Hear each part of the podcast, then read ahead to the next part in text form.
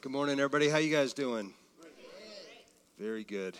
Very good. Welcome, welcome to our visitors, guys. Um, I'm so glad, especially if you're a visitor. I'm glad that you're here. It takes a lot to choose to spend some of your time. If you're, if it's the first time in your church shopping, you're literally looking for a new place to call home, or you're just like, hey, we're in town, we want to stop by. It it means something to us that you chose to invest that time into checking out what God has for you here. And I think I think God's got something cool for you, uh, not only today, but but through this series and really every day.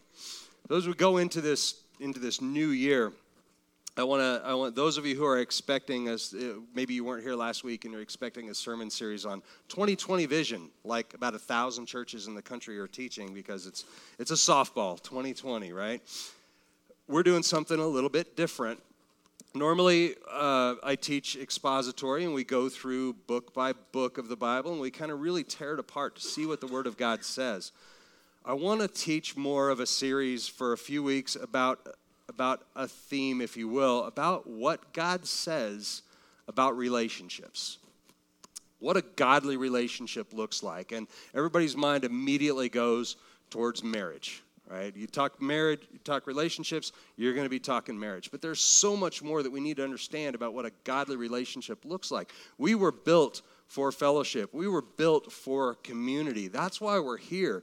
And when we get those things wrong, when we don't have a true understanding of how God views those relationships of all kinds, so uh, church relationships, yes, but family, friendships, business relationships, all those things, uh, if we get our, our idea skewed towards what the world would say those relationships ought to look like, then a lot of things can go south pretty fast. So, we're going to talk about that. We're going to try and keep ourselves grounded in the Word. I'm going to follow along with the Word, but I want to just share with you some, some things that God has been stirring in my heart. The reason we're doing this now is because I see all the time Facebook posts, all kinds of different social media, all these things, even good, godly, good hearted church people who I personally know, when you get them behind a keyboard, somehow things change. And somehow the things that come out uh, onto their social media accounts don't mirror what I believe is in their heart. And I'm not sure how that happens. But I'm seeing that happen more and more again. And what happens is the enemy gets in there and he uses those things to divide us, to cause us to bicker back and forth, to cause us to have offense, to cause us to complain about things that don't matter, to elevate things that don't matter to such a high status that all of a sudden we're, we're leaving this family that God has called us to because we don't like the lights or the candles or the carpet or whatever it is. And, and I just see that happening all the time. Before I go too much farther, really quick, I'm going to do two things. I want to pray to open, but I also want to just let you know about this, this Art of Marriage conference that we have coming up. It's the first time we've done this as a church. Discover Community has done this as a church. It's by a, an outfit called um, um, Family Life. It's, it's an amazing, amazing marriage conference. So we have information. The flyers, the flyers look like this okay? And we've got them on the board out there. It's coming uh, in early February.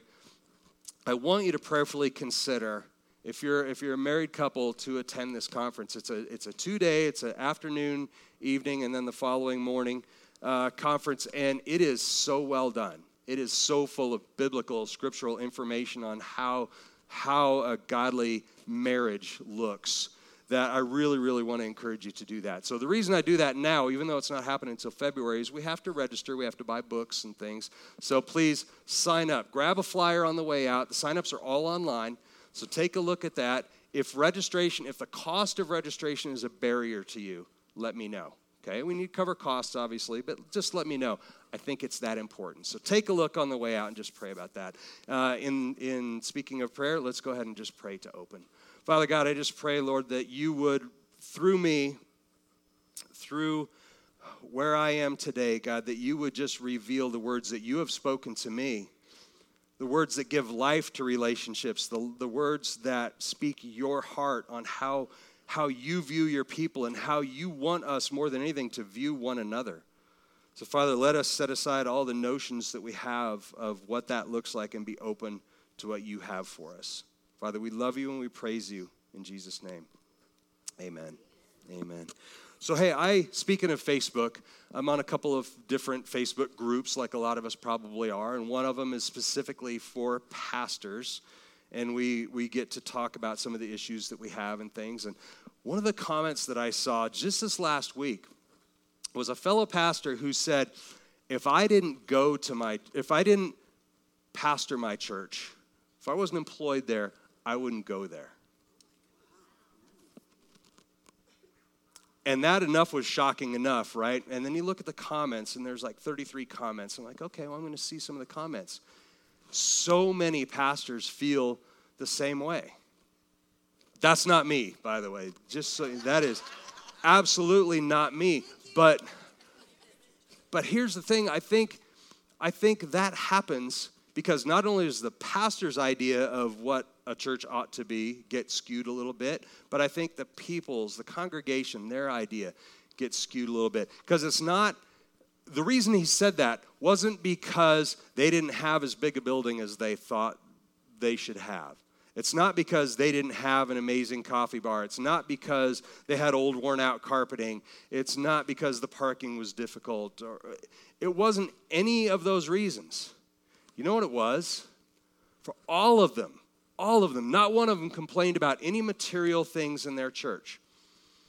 Every single one was the cold, disinterested hearts that they encountered when they walked into their church. Every single one of them formed that thought in a different way or another. But it was all like that. It, in other words, it wasn't the community that they had hoped for. It wasn't the community that they thought a church should look like. And you'd be tempted to say, well, isn't that the pastor's job to make that happen, to encourage that? You might be tempted to say that, but you'd be wrong. So, on one hand, it is the pastor's responsibility to facilitate an atmosphere. It's, it's, it's my responsibility to facilitate an atmosphere, to allow some things here, to not allow some things here. And it's my job to see those and either encourage or discourage that type of behavior. Absolutely. Absolutely. But almost 500 years ago, a guy named John Heywood said this You can lead a horse to water, but you can't make him drink. We can make all the ways, we can set an atmosphere, but we can't make anybody respond the way that you would hope that they would. So, think about that. A lot of us pray for revival of the church. You hear the word revival, in fact, thrown around an awful lot. What does revival really mean? What's revival? Revival is just, it's a renewal of excitement, of fervor, of, of, of, of, of jealous enthusiasm for the things of the Lord. Right? That's really what, in a nutshell, what revival is. It's an awakening, or in some cases, maybe a restoration of that excitement that we had at one point. But there are so many things that take that original that original strength and excitement and enthusiasm and maybe innocence and just willingness to, to be a part of something, there's so many things that just come in and crush that little by little. Sometimes it's all at once, big crushing blow, and sometimes it's just little things that pick away at you over time. And we lose that enthusiasm, we lose that, that hunger for revival. And so, when we start talking about that, we start thinking about those things, again, those things that come against you that would discourage you from being just excited to be here and excited to be among your friends and your family. In other words, why has it at some point become acceptable to think of or treat your church like you would a restaurant? I didn't get what I wanted as fast as I wanted it in the way that I wanted it and it wasn't as good as it was last time or that one time. We expect somehow that it's going to meet our needs the way we want them to be met, and that's not what church ought to be. Let me show you a couple things. Y'all have heard, of Yelp, right? Yelp, I don't put a lot of stock in Yelp reviews for a million reasons. For, so, for those of you who are getting on your phone to text me about, you know, Yelp is. No. Let's look at a, a, some of these actual Yelp reviews from churches. All right. This is out of San Diego. Boy, what a huge, loud, flashing lights production. This place is nuts. Lady friend took me and she said, You got to see this. Okay, my ears are still ringing, way too loud blinding spotlights, scanning all over the place, total hard rock band. Whee, I don't know where that came from. Okay, if that's not your flavor, I get it. Full of very young people. Ah, collection taken up with buckets. Okay, reviews are awful, nonstop, one star, but true. Jesus said, Many will use my name, but not few will know me. Sad, sad, sad, go find a real church. Is this not a real church because the gospel of Jesus Christ was not being spoken there? Doesn't say that. Full of very young people sounds to me like maybe a vibrant young community, right? Okay, next one. Drove through this area to get to another location on Liberty Station. Not being from, from here, I think, I did not understand that it would be out of control when I turned onto Womble Road. The traffic control people were waving people through the stop signs for no reason. So fun to get yelled at as I stopped, required by law, then yelled at again after proceeding through the stop sign. All the church attendees walking everywhere, people everywhere. This place is a nightmare. What a pleasant way to live the church and make your visitors or your congregation safe. Oh my gosh, they had traffic control out front to try and make things easier. People everywhere. Not a word about the gospel of Jesus. Not a word about community. Nothing like that. Here's another one. What a nice group of folks. My sister and I attended 10 o'clock Sunday morning service and received a warm welcome. If I lived here, this would be my go to. The lead pastor spoke with clarity, conviction, and straightforward words through the Holy Spirit. Expect to see down to earth people here. Try out the coffee shop and mix with other children of God. Very family friendly, non judgmental zone. I will be back next time in town. Guess what church that is? That's us. That's us. It's our one and only Yelp review, by the way. So we can say 100% five stars on Yelp.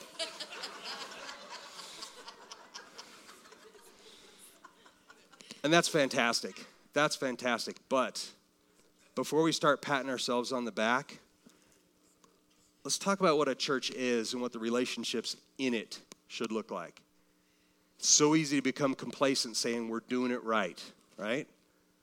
But then we little by little, we start straying, which is why it's so important that we stay on track. So as we go through this, here's a thing I just want to put. We're going to do possibly some testimonies today. I'm not going to structure a time for testimonies. Here's the thing if you're here and you say, I know a way, because we're about godly relationships within the church. If you have a testimony, something on your heart that God has done, something He has worked through another member of this body, or something that's just one of those God things, just raise your hand during the service. Okay? Raise your hand at any time. We'll hand a mic. Gabe's got the mic. It's hidden in her bag, which is why I'm giving her a heads up. Um, raise your hand and I will stop the service because there's nothing more encouraging than what God is doing within a body. Okay? Ann, did you have one already?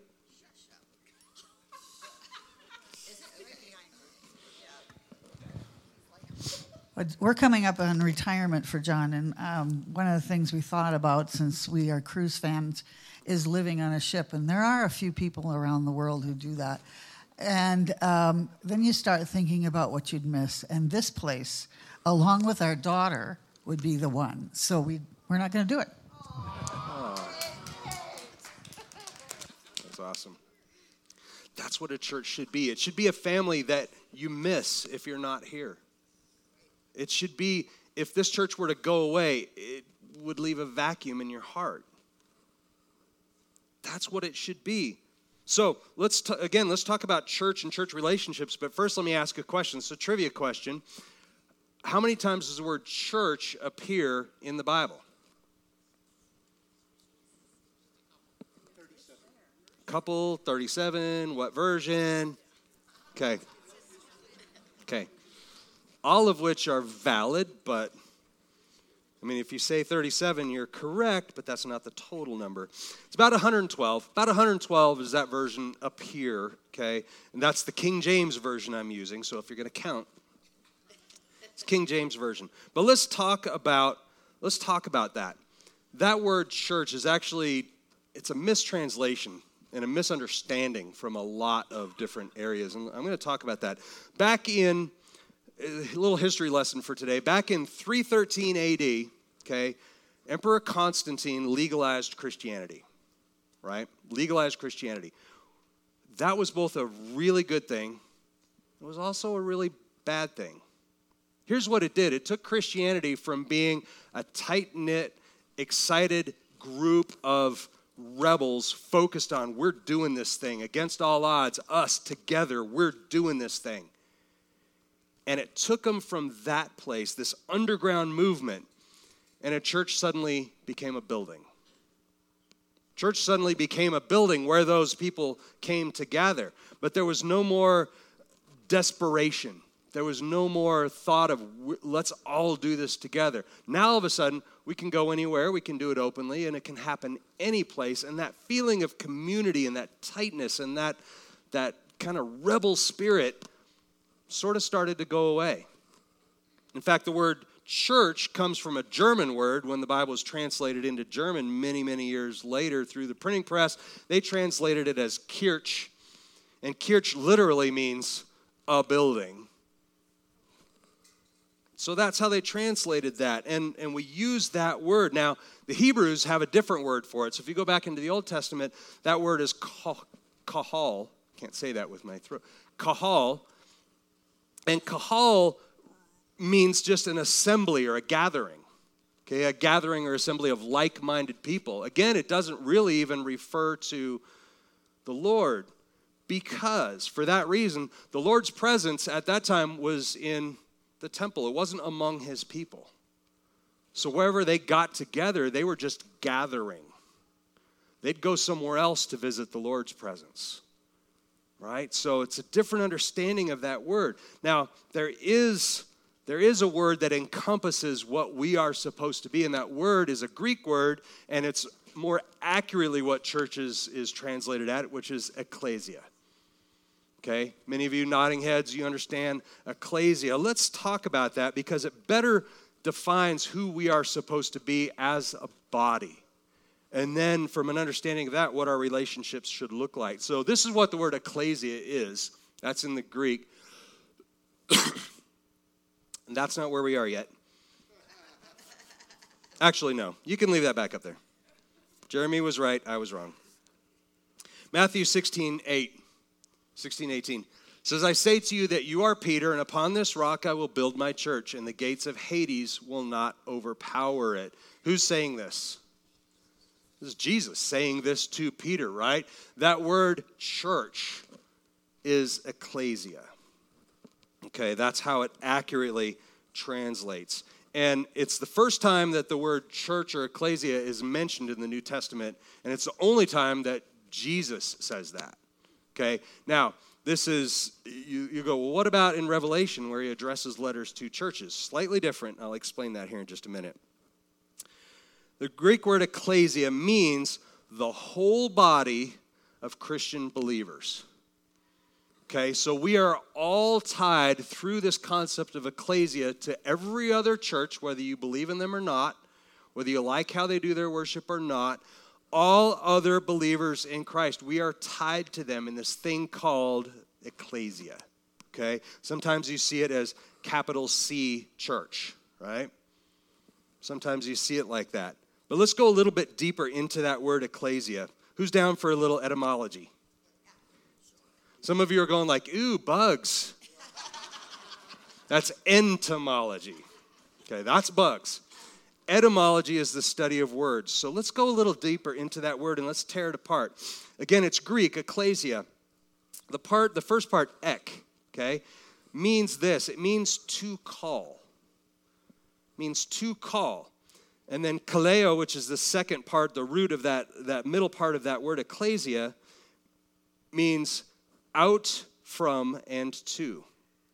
No, this is my this is my foggy mind. Ek means out from and to. Kaleo means to call. So what it means is to call out from something into something else.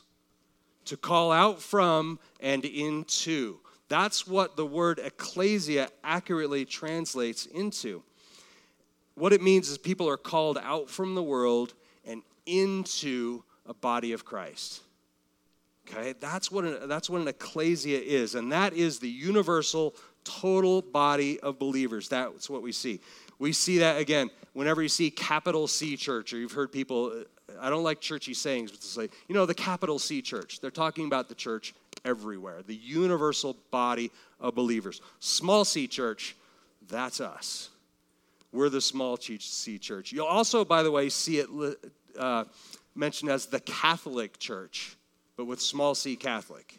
Anybody ever seen that and be confused? The Nicene Creed, which is in our belief statement, says one holy Catholic and apostolic church. It's a small c, meaning the universal body of believers, right? Got that. So that's where we are. Why is this important? Because you were called out from the world into something special, and God brought you here. Okay, if you're just a traveler and it's like, well, actually, Google brought me here, that's fine. But it's not here by random chance. Unless you believe in that kind of thing, that just show up where the wind blows. I believe that God has a purpose and a plan for everything that He does. He even uses Google for those plans and purposes sometimes if you believe that it's not by chance, God brought you here because you are needed here. This body needs you, you need it. Because that's how the body of Christ works. I'm not going to go into a whole bunch of body of Christ scriptures because we've talked about that many, many times. But we know that a body that functions without one of its components is handicapped in the way it operates. Okay? It can still function, it can still do things, but it's not right. It needs every component and every component to be engaged to be what it's called to be. You're needed here, you're called to be fruitful here, and here's the surprise it won't be perfect. It's not going to be perfect. It's not going to be everything you'd ever hoped it would be. It can't be.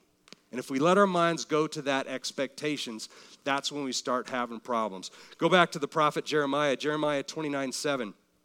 Jeremiah is talking to this group of Israelites, or he's telling the story about them. They're being taken from Jerusalem. They're being taken and they're being taken to Babylon. Okay, Jerusalem would have been their first choice, right? They're being taken to Babylon, exile in Babylon. But while they're there, they are told, they are exhorted, they are encouraged build houses, have children, marry, put down roots, make a life here. Is this your ultimate destination? No, probably not. Hopefully not. But while you're there, be fruitful and get on with your life. Is what he's saying. 29 7 says this Seek the welfare of the city where I have sent you into exile. Remember, he's talking about Babylon and evil, the epitome of evil cities, right? Seek the welfare of the city where I have sent you into exile, and pray to the Lord on its behalf, for in its welfare you will have welfare. God promises actually actually says, I'm going to come back and get you when the time is right, and I'll move you somewhere else. That time ends up being 70 years. But that's verse that's Jeremiah 29, 7. Very commonly, just a few verses later, is this one. Jeremiah 29, 11 says, For I know the plans that I have for you, declares the Lord plans for welfare and not for calamity, to give you future and a hope. So when we read that scripture, which I've talked about many times, a lot of us can just quote it off the top of our heads. It means a lot, it's very meaningful. But remember who that's being written to. That's being written to people who have been taken against their will and planted someplace they don't want to be. And they're being told, put down roots, live your life, Pray for that place. pray for them, engage there, pray for them, because when the time is right, I'll take you. I know the plans I have for you, and it's not for evil. That's significant. When we go in and we see something that's not the way we'd really like it to be, okay, do we need it to be perfect before we're supposed to engage with, to pray for? No. That's not what Scripture teaches us. Okay, so we've established that that we are a part of this ecclesia, this bigger body of Christ. We're special people called to do his work. And we're also told that the church is not a place, it's a people, right? It's a people, and it's a family of people. It's a family dynamic. Don't make no mistakes there. Let's talk about what a healthy one looks like. What's a healthy ecclesia, a healthy family church dynamic look like? The author of Hebrews, remember, we don't know for sure who wrote Hebrews. It's either uh, Barnabas or uh, maybe Apollos. We can argue back and forth who that is, but he exhorts those people who are wavering. He writes to the Hebrews. And these are people who have come to know Christ. They're following Jesus, okay? But they're going, man, life was so much easier when we were Jews and we didn't profess this Jesus guy because now we can't shop in all the stores. We have to keep it low. We're being persecuted. In fact, they were being persecuted pretty severely at that point. And they're saying, maybe it'd be better if we just went back to the old ways because it was a whole lot easier. They're being exhorted here. Hebrews 10 23 to 25 says, Let us hold fast the confession of our hope without wavering for he who promised is faithful. And let us consider here's what I want us to focus on. Let us consider how to stimulate one another to love and good deeds, not forsaking our own assembly together, as is the habit of some, but encouraging one another, and all the more as you see the day drawing near. Gather together for the purpose of hearing strict doctrine, doctrine, right? That's not what it says gather together for the purpose of enjoying great coffee and donuts. What's it say? It says, gather together so that you can encourage and exhort one another. That's what it says. Even more so as the day is drawing near, it says. The gospel message of Jesus Christ is essentially gather together to love one another. I love that. That word love, by the way, in that scripture is agape. That's that sacrificial love, specifically sacrificial love, willing to set aside everything you want and elevate the needs of those around you. Yes, the people sitting next to you that you kind of sort of know but don't know well. Bible says put their needs ahead of yours. That's not me. The word good deeds there. I want to I want to where it says good deeds. Uh, love, exhort, stimulate one another to love and good deeds. That word good deeds is a Greek word. Again, it translates as kaleos. And here's what that means good that inspires or motivates others to embrace what is lovely, beautiful, or praiseworthy. That's literally the definition of a good deed. Something you do to inspire others to do it. I love that definition. And that's straight out of the Greek translation. So the audience here, again, this, Jew, this Jewish convert audience who is just finding things super, super difficult, are being taught that being a disciple of Jesus Christ demands this demands that we gather together to worship Him, demands that we sacrificially love one another, and that we inspire each other to do what is lovely, beautiful, and praiseworthy. So here's another question. It's a rhetorical one. Don't raise your hands. How many of our interactions with each other, not only sitting in this room, through Facebook, through all of our social media, through our conversations in the parking lot, how many of those encourage one another to think about and to do what is lovely? Or how many of those are focusing on the negative aspects of life? Now, we can tell ourselves we can tell ourselves we're doing that, but we need to be careful. I'm going to talk about that more in a minute. But as a body, we're supposed to reflect the glory of God. Are we doing that?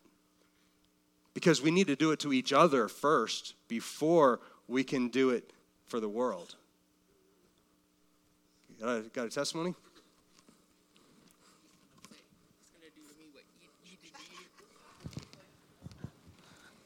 Um, for you, those of you who don't know me, my name is Nadine McConathan. Um, we attend, started attending here uh, the end of September, and um, it was just a month and a half later that uh, my husband found out that he was going to have to have surgery. And um, I cannot say how blessed we are to be a part of this church. Um, only being here a month and a half, uh, the day of his first surgery, I was not able to be there, and Emily was there. And Pastor Bob and Pastor Gabe came up to check on Emily while she was there. And John was still asleep from his anesthesia, but they brought chicken soup for him for when he woke up. And then we found out that he was going to have to have major, major surgery on the on his posterior neck the next day and people were praying. We knew people were praying. Pastor Craig came to visit and sit with him, even though he was under anesthesia still because he had to be on a ventilator for 24 hours. Pastor Craig came and just sat with him for us so we could go home and have a shower. Pastor Eric and Molly came to visit, and you know, just after a month and a half of being here, I mean, we knew that first Sunday that it, this was a this was like a family, and for people to pull us in so quickly and just be there for us was just unbelievable to us in that short amount of time. And I'm just thankful that we are here, and I'm thankful for all the people who have prayed. And, you know, just got us through this time. Thanks, David. You know, Isaiah 20, 2,700 some odd years ago, the prophet Isaiah said this about what God's people should look like. This Isaiah 60, verses 1 through 3 says, Arise, shine, for your light has come, and the glory of the Lord has risen upon you. For behold, darkness will cover the earth, and deep darkness the peoples but the Lord will rise upon you, and his glory will appear on you. Nations will come to your light, and kings to the brightness of your rising. Does that sound like us? You hear cases like that, and it sure does. But there are times when the enemy gets in there and wants to divide. And that can come out at the most inopportune, sometimes the most hurtful times. And this is what I want to caution us about. We can do everything right. We can do 99% of everything right. And then the hurtful word or thought or post at the wrong time can damage someone's heart in the way that you can't imagine. So, is the glory of the Lord reflected in your words, in your facial expression, in your actions, your Facebook posts? Trust me, when you publicly post something that you're thinking is going to point out the error of the world, or you're going to, I just want to correct my fellow brothers and sisters, you're not encouraging anyone. Okay, you're starting division, you're starting argument. Don't go there. If you have a personal face to face relationship with somebody and you want to sit down and say, hey, brother, that thing that you're saying about this, I don't know that that's, let's talk about that. From either side, that's what we do. We don't post that on Facebook and social media. Facebook and social media, think of it as a billboard. Think of it as a billboard outside of your house. Okay? Because that's what it is. It's for public consumption. Are you going to put on a billboard out in front of your house? You know, I really don't like how fill in the blank is handling fill in the blank are you going to do that? We'll put it on Facebook. Is the glory of the Lord reflected in both your internal and external Yelp reviews? of our parking, our crowds, our lack of crowds, our worship, the volume of it, the carpeting, the chairs, our communion wine. How do you feel about those things and what is the expression of those things? Luke 6:45 says the good man the good man out of the good treasure of his heart brings forth what is good, and the evil man out of the evil treasure brings forth what is evil. For his mouth speaks from that which fills his heart. Is what's in your heart reflecting what Christ has put in you? That's what we have to ask ourselves all the time. And most importantly, then, is the glory of Lord of the Lord reflected in your ability to put others ahead of you? because that's a hard one. It can be so hard to practice because of those family dynamics. And again, make no mistake, we are a family. Families can be dysfunctional sometimes, so can a church. Families sometimes make mistakes, so can a church. Families always seem to have that one person who's always late, that person who speaks too loud. That person who's socially awkward, that person who monopolizes conversation all the time, the one who maybe drinks a little more than they should, the one who smells a little funny, and you don't want to sit next to them at Thanksgiving. It has introverts, it has extroverts, it has people who are know it alls, both well meaning and not. Families have those things, so do churches. Families also have people that know you better than anyone and love you anyway. So do churches. You love your blood family because you have a shared past and, and hopefully an assurance of a shared future, whether that's here or in heaven. There's no walking away from a family. How many of us said, oh man, Thanksgiving meal, Christmas meal, these are all coming up, but but that one my cousin's gonna be there, and so I'm not going. I'm going to find another family better than mine because someone's awkward, smelly, loud, or fill in the blank. Nobody ever says that about their family, but we'll do that in a minute for a church family. Churches are full of messy people with messy lives. And we make mistakes, but it's our connection as fellow servants in Christ that should bond us together setting aside all those things, all those divisions, all that strife, and focusing on what lies ahead. Back to those days where Christianity was, was not legal, and we would gather together and we would have this excitement and this fervor to let's, number one, let's stick together, and then let's go do this thing that Jesus is calling us to do. If we'd recover that heart, I think we'd be in the right place. Let's look at that verse from Hebrews once again. Again, Hebrews 10 23 25. Let us hold fast the confession of our hope without wavering, for he who promised it is faithful. Let us consider how to stimulate one another to love and good deeds, not forsaking our own assembling together, as is the habit of some, but encouraging one another all the more as you see the day drawing near. Now, let's take a second, put up on the screen the, the mission statement of Discover Community Church, the one that I feel that God gave me. Discover Community Church is a place where the body of Christ will be encouraged and equipped to use our spiritual gifts in order to actively care for our neighboring community and to be doers of the word, not merely hearers. Now, here's the bottom part encouraged by witnessing the fruit of local outreach firsthand, equipped by ongoing study of the word to hear his direction. We come here to be equipped. Hopefully, you're being equipped in Scripture. But then we need to go out and do it. And you can't do it sitting at home. You can't display the fruits of the Spirit. You can't display the spiritual gifts or put them into practice sitting at home. We have to go out into the world, out into this community. Spiritual gifts are meant to encourage and uplift and serve. You can't do that at home. So remember, everything hinges on love. Worship team, you guys can go ahead and come on up. Without this understanding of agape, this sacrificial love, none of this is going to make sense. We need to get it right. And that kind of love is only possible through the Holy Spirit. It's only possible through the Holy Spirit.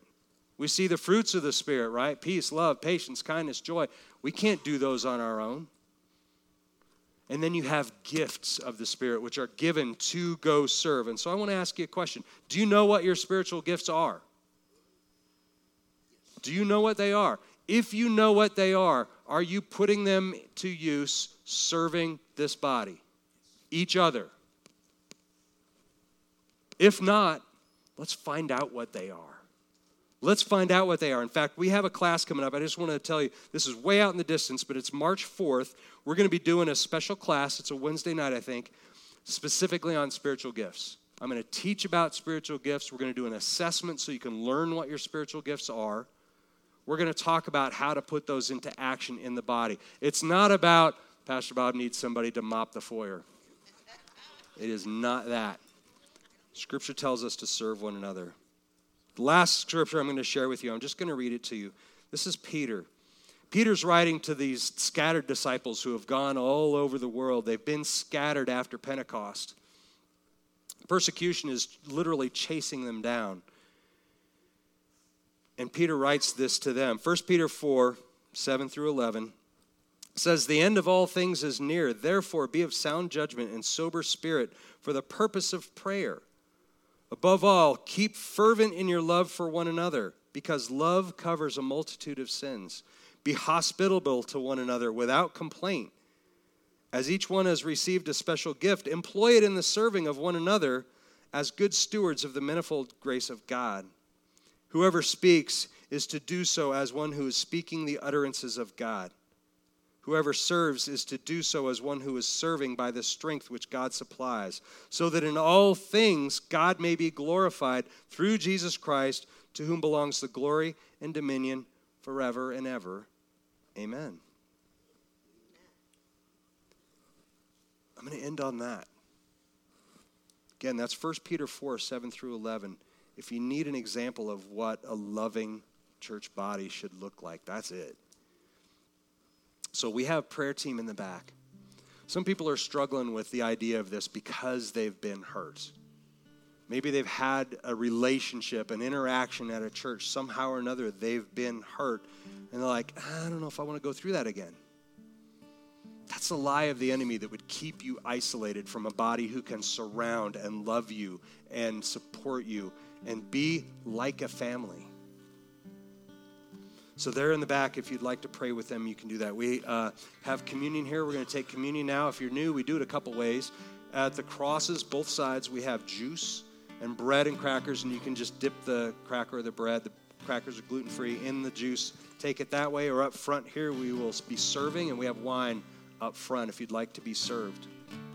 Let's do that. And as we move around, look at the faces of those who Scripture calls saints around you.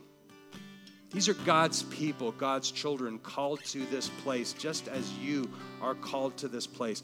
Do our interactions with those people glorify God? Do they reflect His purposes and what He has put in us? Or do they reflect our own places of maybe hurt or discouragement? And let's pray about those things as we move into communion. Amen? Thank you, church.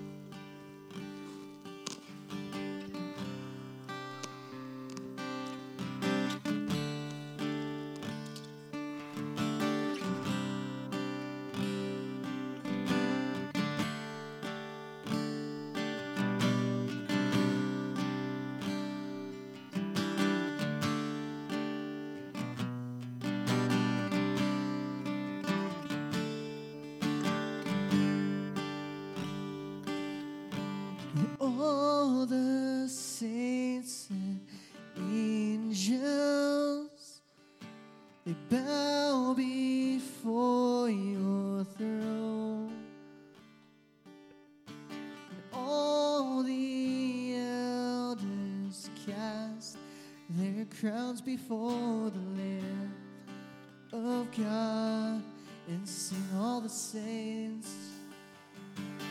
All the saints and angels they bow before your throne. All the elders cast their crowns before the lamb God and sing, You are worthy of it all.